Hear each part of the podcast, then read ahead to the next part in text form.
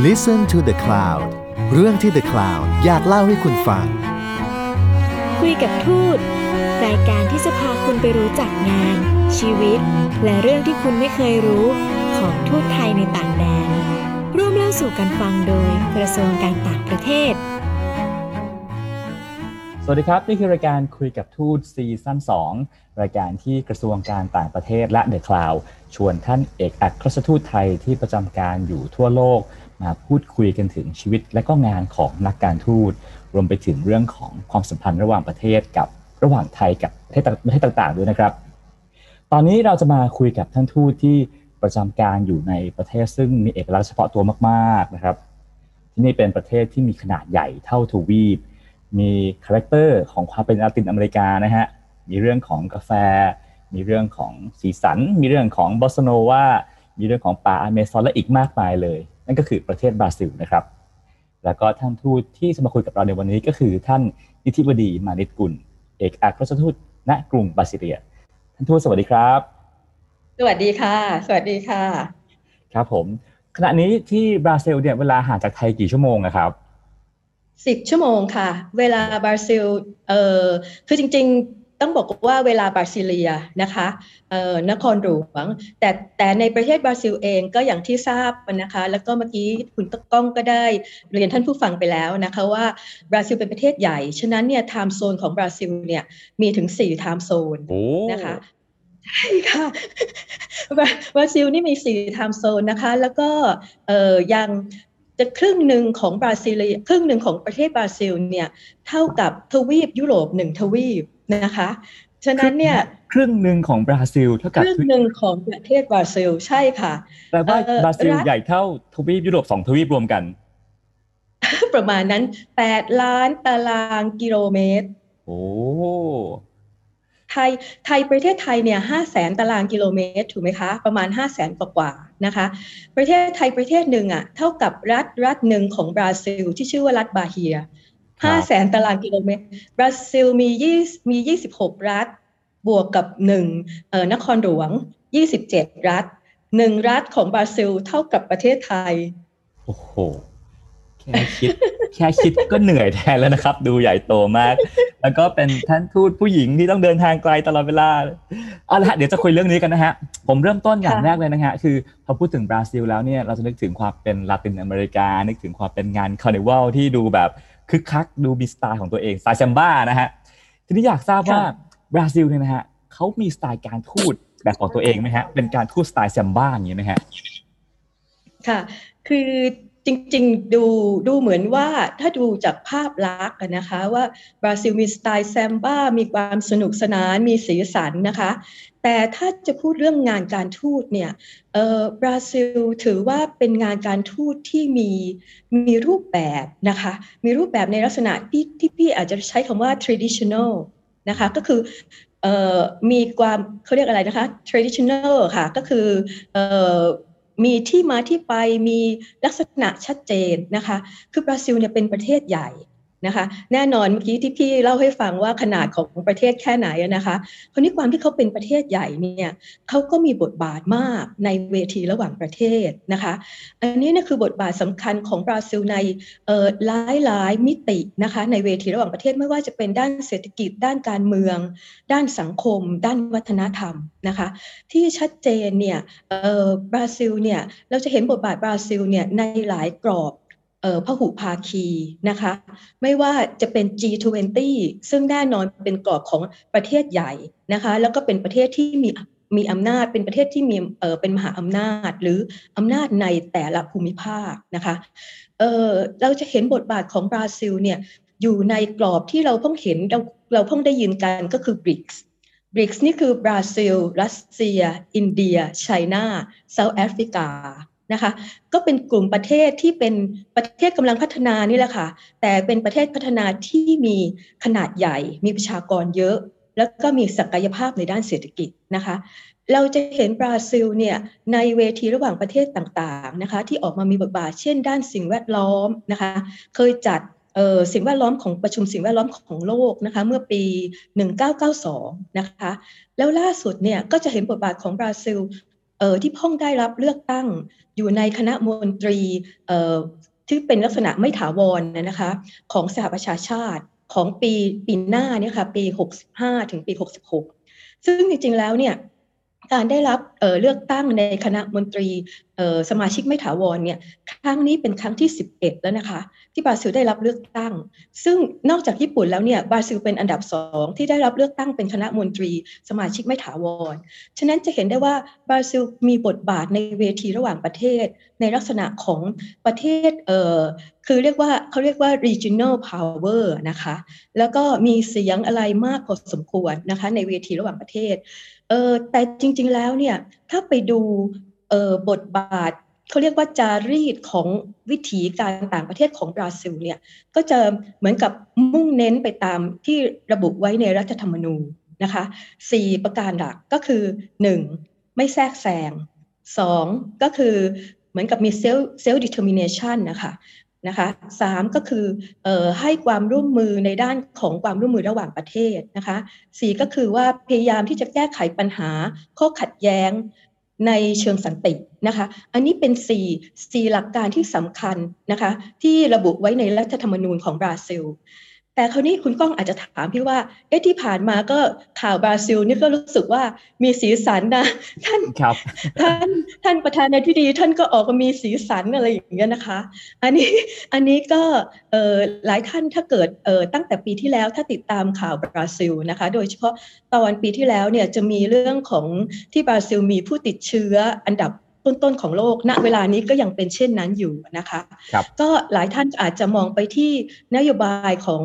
คณะรัฐบาลชุดนี้นะคะ รัฐบาลของท่านประธานดีท่านนี้นะคะ แต่อย่างไรก็ตามเนี่ยค่ะ ก็แน่นอนว่ามันก็ต้องออ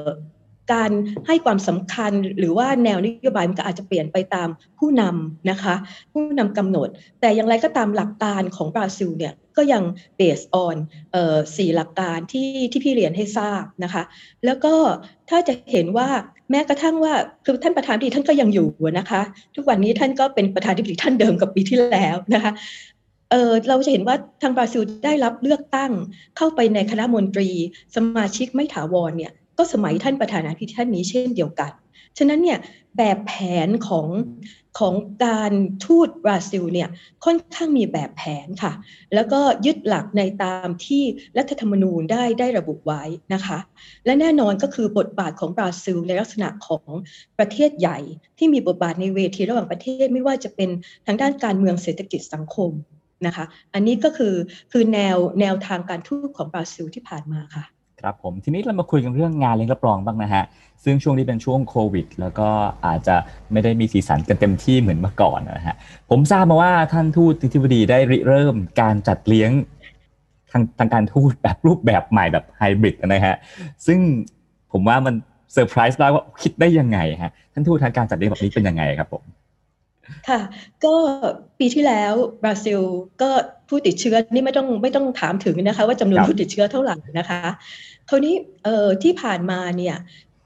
พี่คือเรามีงานวันชาตินะคะ ก็คือเดือนธันวาคมใช่ไหมคะเอ่อที่เราฉลองวันชาติ วันคล้ายวันเอ่อพระราชสมภพของในหลวงรัชกาลที่ 9 นะคะ คราวนี้ก่อนจะถึงงานวันชาติเนี่ยพี่เป็นประธานคณะกรรมาการของกลุ่มอาเซียนประเทศประเทศ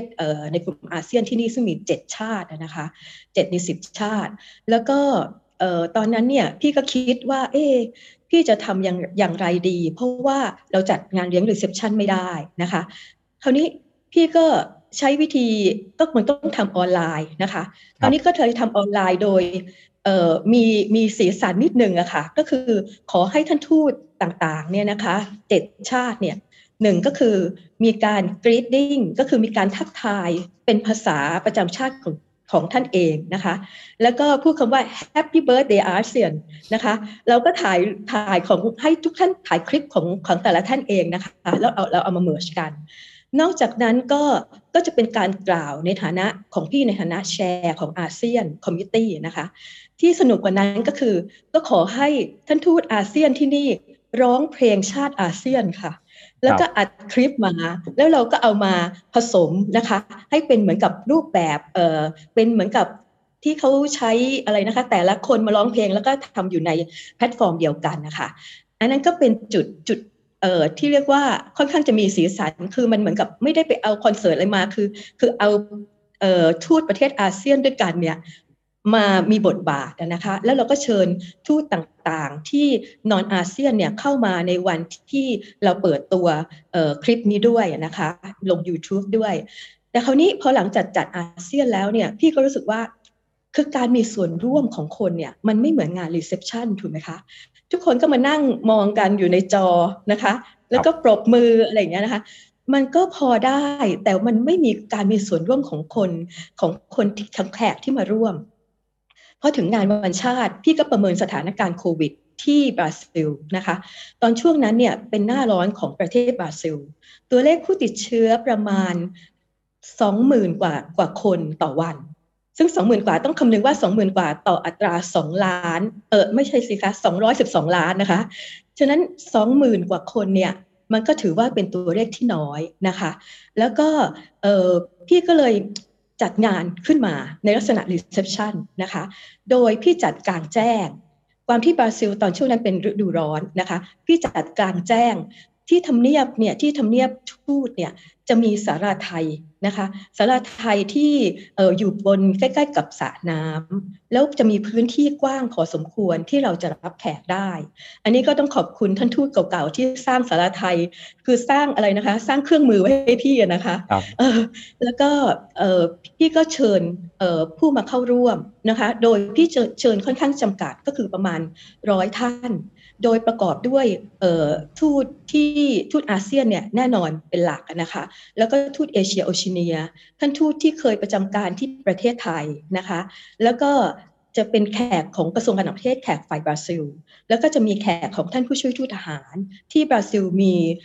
สำนักงานผู้ช่วยทูตทหารนะคะ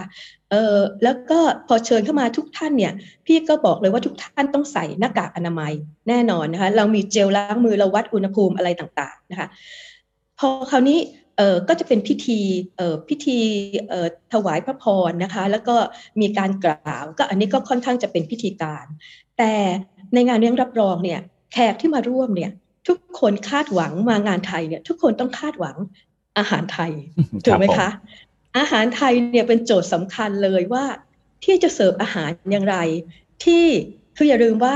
การเปิดหน้ากากเนี่ยมันคือการเสี่ยงต่อการติดเชื้อนะคะ พี่ก็ให้มีการทำอาหารไทยอย่างแท้จริง ก็คือให้มีการทำอาหารไทยจริง ๆ นะคะ ให้แม่บ้านแม่ครัว แล้วก็แม่บ้านผู้ช่วยทูตทหารเนี่ยของพี่ทำผัดไทยก็ไปผัดไทยกันให้เห็นเลยนะคะ แล้วก็พี่มีเอ่อพี่มีห่อหมกปลากระพงนะคะพี่มีปั้นสิบไส้ปลานะคะมีแผนงทางด้านบ้านผู้ช่วยทูตทหารมีแผนงเนื้อ มีข้าวเหนียวเอ่อข้าวเหนียวสังขยานะคะพี่ทำให้แต่พี่ให้ใส่กล่องกลับบ้าน คือไม่มีการทานนะคะพี่เตรียมกล่องไว้ให้ พี่เตรียมช้อนซ่อมไว้ให้ คือทุกอย่างคือเน้นเรื่องความปลอดภัยในเรื่องของเอ่อในเรื่องของป้องกันการแพร่ระบาดของโควิดนะคะพี่มีกล่องพี่มีเตรียมถุงไว้ให้เรียบร้อยนะคะ แล้วก็ส่วนส่วนน้ำเนี่ยค่ะพี่ก็ใช้วิธีเอ่อเสิร์ฟด้วยน้ำกระป๋องนะคะ ถ้าเป็นเบียร์ก็เบียร์กระป๋อง เป็นน้ำก็เป็นขวด โดยให้ผู้เข้าร่วมเนี่ย เปิดทานเองนะคะ ไม่มีการเสิร์ฟใส่แก้วที่จะเปิดให้ แล้วก็มีคนอื่นรินให้ไม่มีนะคะ อันนี้เราก็ค่อนข้างจะ restrict ในเรื่องของความความปลอดภัยในเรื่องของความสะอาด ป้องกันการติดเชื้อ คราวนี้แขกจะมีส่วนร่วมได้อย่างไรมากกว่านี้นะคะ คือปกติงานวันชาติหรืองานงานอะไรที่สนุกสนุกเนี่ย เราก็มักจะมีการแสดงนะคะ มีการนำคณะนาฏศิลป์มาแสดง แต่ในช่วงโควิดเนี่ยจะไปเอาใครมาแสดงนะคะคราวนี้โชคดีในแง่ว่าพี่มีพื้นด้านนาฏศิลป์ไทยนะคะ พี่ก็เลยเชิญแขกทุกคนเนี่ยร่วมรำวงนะคะ รอบสระน้ำซึ่งแขกทุกท่านเลยนะคะ ร่วมรำวงเอ่อท่านเอกอัครราชทูตประเทศต่างๆเนี่ยก็ร่วมกันสนุกสนาน แต่คราวนี้เรามีการเว้นระยะห่างนะคะลำวง เพราะว่าลำไทยเนี่ยมันเว้นระยะห่างได้ใช่ไหมคะ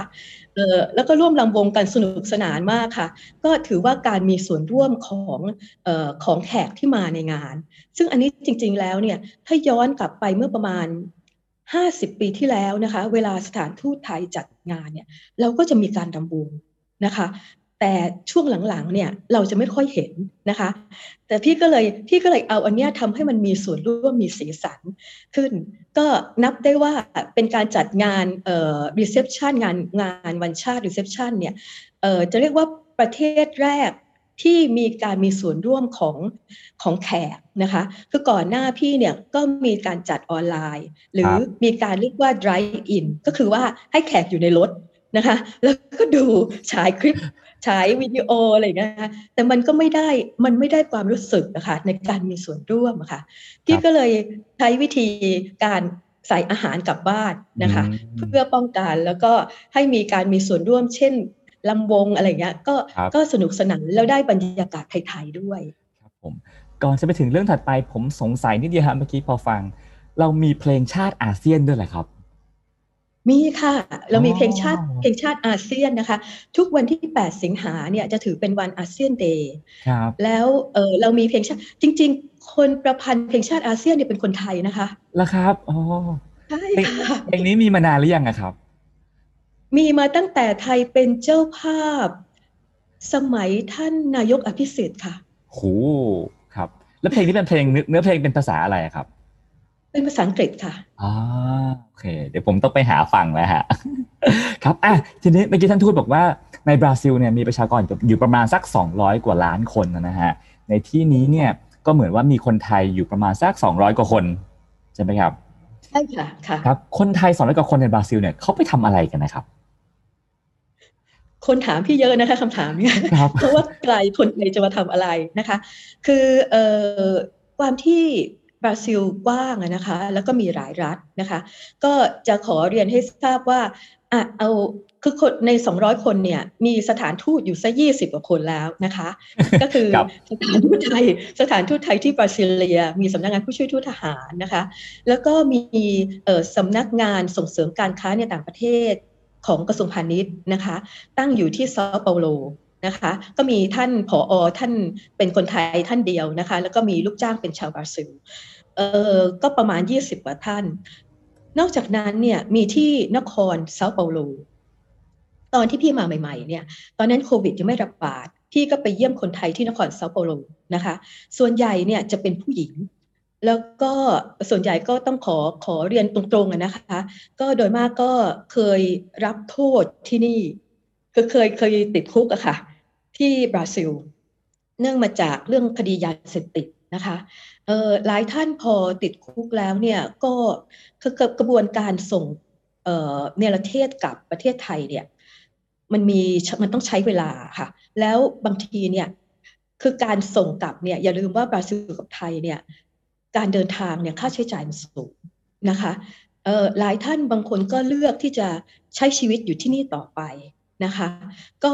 ก็ตั้งลกรากอยู่ที่นี่นะคะ แต่แต่หลายท่านเหล่านี้ก็คือพ้นโทษแล้วนะคะเขาก็คือคือคนที่ถือว่าได้ได้ชดใช้ความผิดแล้วนะคะเอออยู่ตรงนี้ก็ประมาณร้อยท่านนะคะ มีร้านอาหารไทยอยู่นะคะ แล้วก็เป็นชุมชนไทยซึ่งส่วนใหญ่จะเป็นผู้หญิงนะคะแล้วก็มีมีอีกสองแห่งอะคะ่ะแห่งหนึ่งก็คือนครเซาเปาโลนะคะ ซึ่งนครเซาเปาโลเนี่ยพี่ก็ พี่ก็เพิ่งมาทราบ คือจริง ๆ โควิดเนี่ยจะว่าว่าโควิดเนี่ยเป็นพิษร้ายนะคะ แต่โควิดเนี่ยก็ทำให้สถานทูตเนี่ยคือมองในแง่ดีสถานทูตเองเนี่ยได้ทราบจำนวนคนไทยที่แท้จริง ก็จากจากการแพร่ระบาดของโควิดเนี่ยนะคะเพราะจริง ๆ แล้วเนี่ยถ้าไม่มีไม่มีโควิดเกิดขึ้นเนี่ยเราก็จะจะไม่ได้ทราบว่าคนไทยอยู่ตรงไหนบ้าง คนไทยมีจำนวนเท่าไหร่นะคะ โดยเฉพาะคนไทยที่นครริโอเดจาเนโรกับที่อมอร์ซูนัสนะคะ คือเป็นคนไทยที่เข้ามาทำงานนะคะ คือเป็นว่าต้องมาทำงานตามสัญญานะคะ ซึ่งที่ริโอเดจาเนโรเนี่ยขณะนี้มีประมาณเกือบ 50 ท่านนะคะเข้ามาพวกนี้เป็นวิศวะนะคะ คือที่ริโอเดจาเนโร offshore เนี่ยเราจะที่บราซิลจะมีการขุดเจาะน้ำมันนะคะ แล้วก็จะมีบริษัทที่ทำที่ทำการขุดเจาะน้ำมันนะคะ คราวนี้จะมีเรือที่เขาเรียกว่าเรือเพื่อไปแท่นขุดเจาะน้ำมัน เรือหรือว่าอุปกรณ์เหล่านี้เนี่ยเป็นฝีมือคนไทย แล้วก็คนไทยเนี่ยก็เป็นวิศวะที่เหมือนกับว่าตามสัญญาจะต้องมามาประจำการที่นี่นะคะ แล้วก็มีคนไทยที่อยู่ที่แท่นขุดเจาะน้ำมันด้วยนะคะ ก็อยู่ประมาณ 50 ท่าน มีลักษณะไปไปกลับกลับอะค่ะ คือเรียกว่าพอหมดสัญญาก็กลับไปแล้วก็กลับมาอีกทีหนึ่งนะคะ มีอีกที่หนึ่งคือที่ที่เมืองมาเนาส์ รัฐอามาโซนัสอามาโซนัสเนี่ยก็คืออเมซอนนะคะทางเหนือสุดเลยนะคะก็สงสัยเหมือนกันว่าไปทำอะไรที่อเมซอนนะคะ แต่จริงๆ ตรงนั้นเนี่ยมีเมืองใหญ่เมืองหนึ่งชื่อเมืองมาเนาส์นะคะ เมืองนี้เนี่ยมีโรงงานเอ่อธุรกิจของคนไทยตั้งอยู่นะคะ บริษัท Cal-Comp Cal-Comp เนี่ยถ้าคุณก้องเคยได้ยิน Cal-Comp เนี่ยผลิตเอ่อชิ้นส่วนคอมพิวเตอร์นะคะมาตั้งมาตั้งเอ่อธุรกิจอยู่ที่เมืองมะนาว เพื่อผลิตชิ้นส่วนคอมพิวเตอร์นะคะเพื่อขายในบราซิล แล้วก็ส่งเข้าสหรัฐ ในก่อนหน้าที่พี่มาเนี่ยมีคนไทยมาทำงานประมาณเกิน 50 คนนะคะแต่ตอนนี้เหลือเหลือประมาณ 13 คนค่ะ ก็นี่คือจำนวนคนไทย แล้วก็จะมีบางท่านเนี่ยก็อยู่บางรัฐอย่างเช่นรัฐทางตอนใต้สุดนะคะ ก็แต่งงานกับคนบราซิล หรือว่าเออตั้งรกรากนะคะเอออยู่ที่นี่ค่ะ แต่ว่าก็มีมีไม่กี่ท่านนะคะครับแล้วในแง่การค้าขายการลงทุนระหว่างกันระหว่างไทยกับบราซิลนะฮะเมื่อกี้ท่านทูตบอกว่าเรามีไปลงทุนเรื่องน้ำมันอยู่บ้างเรื่องคอมพิวเตอร์อยู่บ้างใช่ไหมฮะแล้วอย่างอื่นเลยฮะเรามีการค้าขายลงทุนอะไรระหว่างกันบ้างครับ ค่ะบราซิลถือเป็นประเทศอันดับหนึ่งนะคะในลาตินอเมริกาที่ไทยมีการค้าขายมากที่สุดนะคะมีการค้ากับถ้าเทียบเทียบเทียบกับทั่วโลกเนี่ยบราซิลเป็นอันดับที่ 24 ที่เรามีการค้าขายระหว่างกันนะคะ ส่วนใหญ่สินค้าออกจากบราซิลที่ไปไทยเนี่ยจะเป็นสินค้าเขาเรียกสินค้าเกษตร สินค้าโภคภัณฑ์นะคะ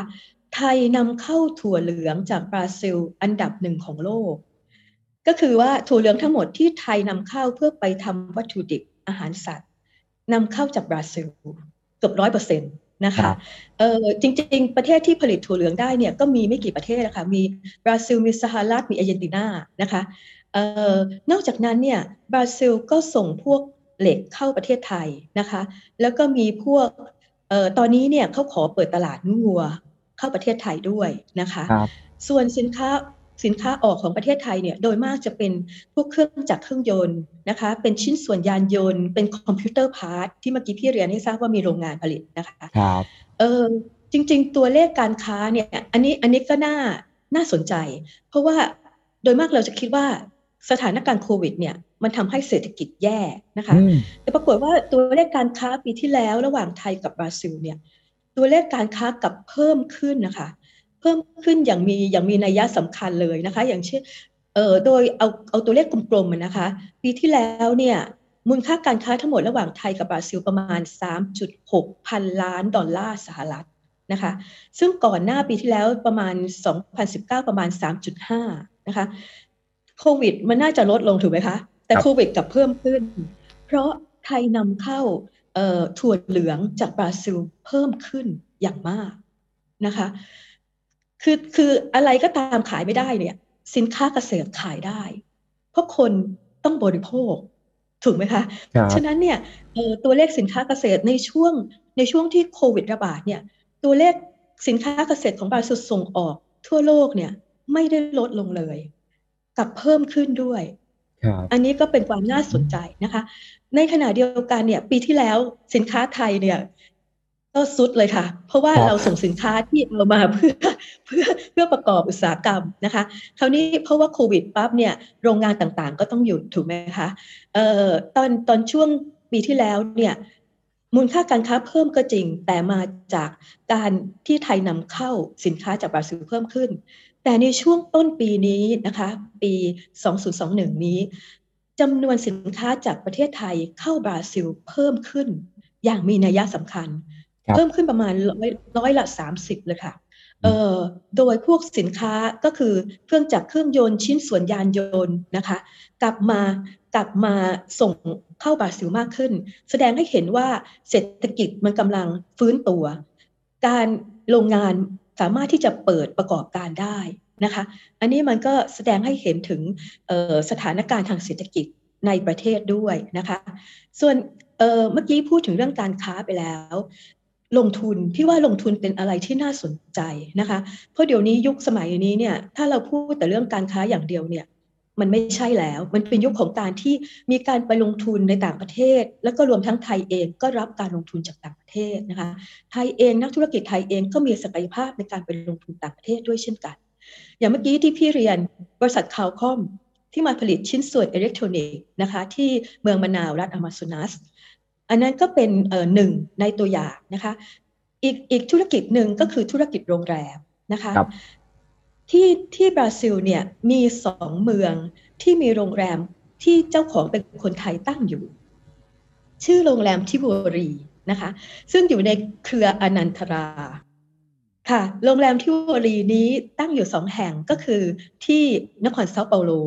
กับที่นครซัลวาดอร์ทางเหนือของนครซัลวาดอร์นะคะ ซึ่งเอ่อก็เป็นจริง ๆ เป็นโรงแรมเจ้าของเดิมเป็นโปรตุเกสนะคะ แล้วก็คนไทยก็ซื้อซื้อกิจการนะคะ พี่เองก็ได้มีโอกาสไปดู โรงแรมทั้งสองแห่งนะคะไปเยี่ยมไปเยี่ยมชมโดยเฉพาะที่ซาวาดอร์เนี่ยพี่เพิ่งไปในช่วงโควิดเลยนะคะ ซึ่งเดี๋ยวอันนี้เดี๋ยวยังไงถ้ามีโอกาสก็จะเล่าให้ฟังถึงการเดินทางไปในช่วงโควิดนะคะเอ่อนอกจากนั้นเนี่ยก็มีธุรกิจฟาร์มกุ้งนะคะซึ่ง CP CPF นะคะเจริญโภคภัณฑ์มาร่วมลงทุนบริษัทของบราซิล ชื่อบริษัท Camanor นะคะทำฟาร์มกุ้งใหญ่นะคะเพื่อที่จะ ส่งออกในส่งออกในประเทศใกล้เคียง แล้วก็เพื่อจะขายในตลาดบราซิลคราวนี้ตลาดบราซิลเนี่ยสองกว่าล้านคนนะคะ คือถ้ามาลงทุนในที่นี่นั่นหมายถึงโอกาสนะคะ แต่ว่าตอนนี้ก็กำลังมีอุปสรรคบางอย่างที่ที่พี่กำลังแก้ไขอยู่พยายามช่วยแก้ไขอยู่นะคะเออก็หวังว่าจะสามารถที่จะแก้ไขได้นะคะเออนอกจากนั้นก็มีที่ค้นพบล่าสุดนะคะมีเอออินโดรามา ก็มาลงทุนที่นี่เช่นเดียวกันโรงงานพลาสติกถูกไหมฮะใช่ค่ะ โรงงานพลาสติกมาลงทุนสองแห่งนะคะที่เอ่อเปร์นัมบูกูกับที่เอ่อรัฐมินัสเจอไรส์นะคะอันนี้ก็ก็น่าสนใจ อันนี้พี่พ่งพ่งค้นพบเหมือนกันค่ะ บางทีบางทีถ้าเราไม่ได้ตามเนี่ยคือบางทีธุรกิจไทยมาลงทุนก็ก็ไม่ได้บอกสถานทูตนะคะ แต่ว่าก็ไม่เป็นไรอะค่ะเพราะว่า ช่วงโควิดเนี่ยมันเป็นโอกาสที่เราได้เราได้ทราบอะไรอีกเยอะเลยนะคะ ที่บางทีเราไม่ทราบโดยเฉพาะในประเทศใหญ่อย่างบราซิลเนี่ยเพราะบางทีถ้าไม่ได้มีเรื่องต้องทำพาสปอร์ตหรืออะไรก็จะไม่ไม่ได้มาที่นครหลวงถูกไหมคะ แต่ว่าพอมีโควิดเนี่ยทุกคนจะกลับประเทศไทย ทุกคนก็ก็ต้องมาขอใบ COE นะคะจากจากสถานทูตเราก็เลยได้ทราบอะค่ะว่าคนไทยอยู่ตรงไหนบ้าง แล้วก็ธุรกิจไทยอยู่ตรงไหนบ้างค่ะ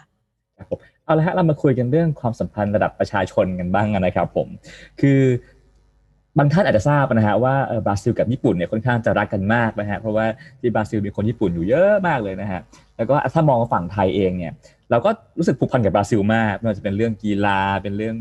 เพลงนะฮะก็รู้สึกว่าเออผูกพันกับบราซิล ทีนี้อยากสิ่งที่อยากทราบก็คือว่า แล้วคนบราซิลเนี่ยเขามองคนไทยยังไงบ้างฮะเขารู้จักคนไทยในมุมไหนบ้างครับผมเออเรารู้จักคนบราซิลเยอะจากฟุตบอล ถูกไหมคะเออเรารู้จักคนบราซิลจากจากกาแฟจากแซมบ้านะคะ อันนี้ก็ก็เป็นอะไรนะคะความโชคดีของบราซิลที่คนไทยรู้จักนะคะแต่แต่จริง ๆแล้วเนี่ยคนบราซิลเนี่ยรู้จักคนไทยคือหนึ่งประเทศไทยเนี่ยเป็นประเทศที่สถานที่ท่องเที่ยวสวยงามนะคะ อันนี้เนี่ยเอ่อถ้าถ้าดูเนี่ยในเพจ Facebook ของสถานทูตเองเนี่ย จะมีคนบราซิลเข้ามาแล้วก็ถามว่าเมื่อไหร่เขาจะสามารถไปเที่ยวเมืองไทยได้ โดยเฉพาะในช่วงปีที่แล้วนะคะ ทุกคนเนี่ยชอบประเทศไทยมากในเรื่องของการท่องเที่ยวนะคะ เรื่องที่สองที่ที่อันนี้ที่ไหนก็ตามเนี่ยทุกคนจะต้องชอบมากก็คืออาหารไทยนะคะ อาหารไทยเนี่ยเป็นอะไรที่ ทุกคนจะพูดถึงอะค่ะ แล้วก็อย่างขนาดพี่เนี่ยไปเข้าเยี่ยมคารวะ ท่านประธานดี ท่านรองประธานดี ท่านรัฐมนตรีต่างประเทศ ทุกท่านพูดเรื่องอาหารไทยหมดเลย แสดงว่าอาหารไทยเนี่ยคือคือเราโชคดีนะคะ บรรพบุรุษสร้างสร้างสร้างเครื่องมือทางการทูตไว้ให้นะคะอาหารไทยเป็นอะไรที่ที่ทุกคนถามถึงทุกคนกล่าวถึงทุกคนอยากทานนะคะ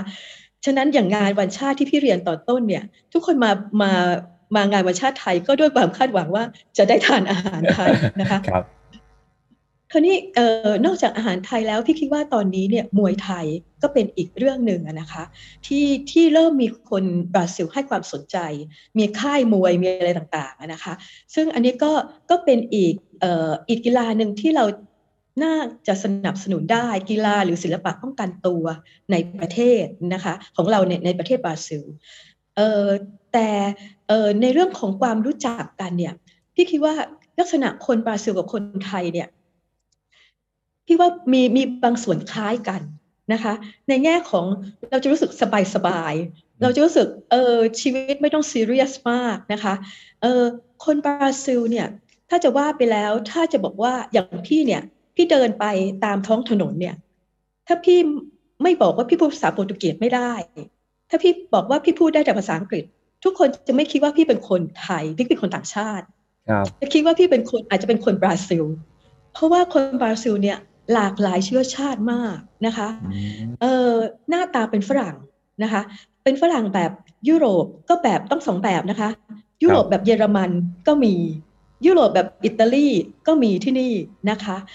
ผิวสีก็มีนะคะผิวสีในที่นี้ก็คือออมีเชื้อสายแอฟริกานะคะเพราะว่าอย่าลืมว่าบราซิลในยุคหนึ่งเนี่ยมีการเอาทาสโปรตุเกสเอาทาสมาจากแอฟริกา ที่มาขึ้นบราซิลเพื่อจะมาใช้ในเรื่องของกาแฟหรือการปลูกอ้อยนะคะเออแล้วก็คนที่เป็นผสมเชื้อชาติผสมก็มีนะคะ คนญี่ปุ่นก็เยอะ เพราะญี่ปุ่นยุคหนึ่งเนี่ย ตั้งแต่ต้นปี 19 ถ้าพี่จำไม่ผิด 1905 ค่ะ ญี่ปุ่นอพยพมาอยู่ที่บราซิล แต่ว่าไม่ได้อพยพมาเพื่อจะตอนแรกก็คิดว่าไม่ได้ตั้งลกลากนะคะ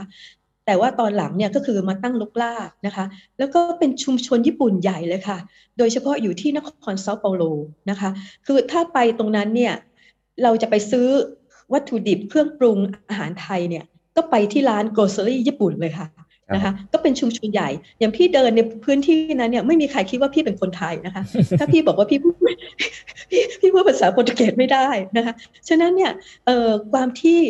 ลักษณะการผสมผสานเนี่ยค่ะทำให้เขาค่อนข้างจะเปิดรับคนต่างชาตินะคะ ซึ่งก็ก็เหมือนกับเหมือนกับคนไทย คนไทยเนี่ยคนต่างชาติมาก็พร้อมต้อนรับขับสู้อย่างเต็มที่นะคะไอ้ความเฟรนลี่เนี่ยพี่ว่าเหมือนกันลักษณะคล้ายกันค่ะ มาถึงคำถามสุดท้ายของวันนี้แล้วนะครับผม ถ้าเกิดว่าเราจะลองลำดับความสัมพันธ์เล่าถึงความสัมพันธ์ระหว่างไทยกับบราซิล ผ่านของสักสามอย่างนะครับ ให้ผู้ฟังได้รับทราบว่าอ๋อเราสัมพันธ์กันแบบนี้นี่เอง ท่านทูตที่บดีอยากเลือกของสามสิ่งนั้นเป็นอะไรบ้างครับโหคำถามนี้ยากนะคะ เพราะว่าไทยกับบราซิลเนี่ยเอ่อเพิ่งมีความสัมพันธ์ทางการทูต มาระหว่างกันประมาณ 60 กว่าปีเท่านั้นเองนะคะคือคือก่อนหน้านี้อย่างอย่างพี่อยู่อินโดนีเซียนะคะครับเอ่ออินโดนีเซียเราจะเห็นว่ามีอนุสาวรีย์ช้างที่ในหลวงรัชกาลที่ 5 พระราชทานไว้ตั้งอยู่หน้าพิพิธภัณฑ์นะคะ ก็เป็นสัญลักษณ์ของความสัมพันธ์ระหว่างไทยกับอินโดนีเซีย แต่บราซิลเนี่ย ด้วยความที่ไกลไกลกันด้วยนะคะ เราเลยยากที่จะแบบเออที่จะหาว่าอะไรคือคือของสามสิ่งนะคะ แต่ถ้าให้พี่คิดได้ตอนเนี้ยแน่นอนคนไทยเนี่ยอย่างแรกคือฟุตบอลครับผมคนไทยรู้จักฟุตบอลนะคะฟุตบอลบราซิลเนี่ยคนไทยรู้จักมากไม่ไม่ต้องไม่ต้องไม่ต้องเอ่อพูดอะไรมากเลยนะคะครับแต่ขณะนี้เนี่ยคนบราซิลนักฟุตบอลบราซิลเนี่ยรู้จักประเทศไทยเพิ่มขึ้น ทำไมถึงรู้จักประเทศไทยเพิ่มขึ้นนะคะ เพราะนักฟุตบอลบราซิลหลายคนเนี่ย ไปค้าแข่งในลีกในประเทศไทยอ่าครับผมนะคะ ตอนนี้ทีมดัง ๆ ถ้าคุณก้องไปดูทีมดัง ๆ นะคะ การท่าเรือบุรีรัมย์ยูไนเต็ดอะไรต่างๆ มีนักฟุตบอลบราซิลอยู่ที่ในทีมลีกสโมสรเหล่านี้จำนวนมากพอสมควรเลยค่ะครับผมสถานทูตทราบเพราะเพราะมาขอ COE กับขอกับขอวีซ่าครับ นะคะ ซึ่งอันนี้ก็เป็นพี่บอกเป็นส่วนดีของโควิดนะคะเอ่อคราวนี้อันนี้ก็ทำให้คนนักฟุตบอลบราซิลเนี่ยรู้จักประเทศไทยมากขึ้น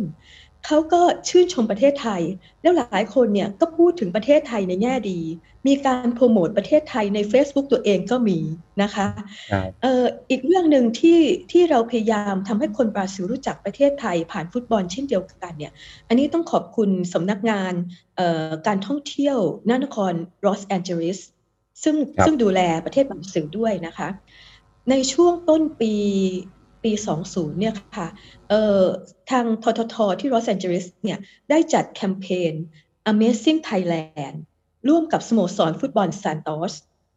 นะคะครับพี่ของไปบราซิลไปร่วมมือใช่ค่ะของบราซิลสโมสรฟุตบอลซานโตสเนี่ยมีอะไรที่น่าสนใจ เพราะว่าเป็นสโมสรที่เป็นเอ่อเป็นที่เกิดนะคะของนักฟุตบอลดัง ๆ เช่นเปเล่เนย์มาร์ครับนะคะ สองสองคนที่เป็น popular เอ่อนักฟุตบอลของบราซิลเนี่ยเกิดจากสโมสรนี้นะคะ แล้วก็เสื้อนักฟุตบอลตอนนี้เนี่ยของสโมสรซันโตสเนี่ยมีคำว่า Amazing Thailand อยู่ด้านสกรีนอ่าอยู่บนเสื้อครับผมนะคะอันนี้มันก็คือการโปรโมทพวกพวกคนนี้ลงไปเล่นที่ไหนก็จะโปรโมท Amazing Thailand ไปทั่วครับนะคะ อันนี้ก็ก็เป็นสิ่งที่ทางทททเนี่ยสร้างความตระหนักรู้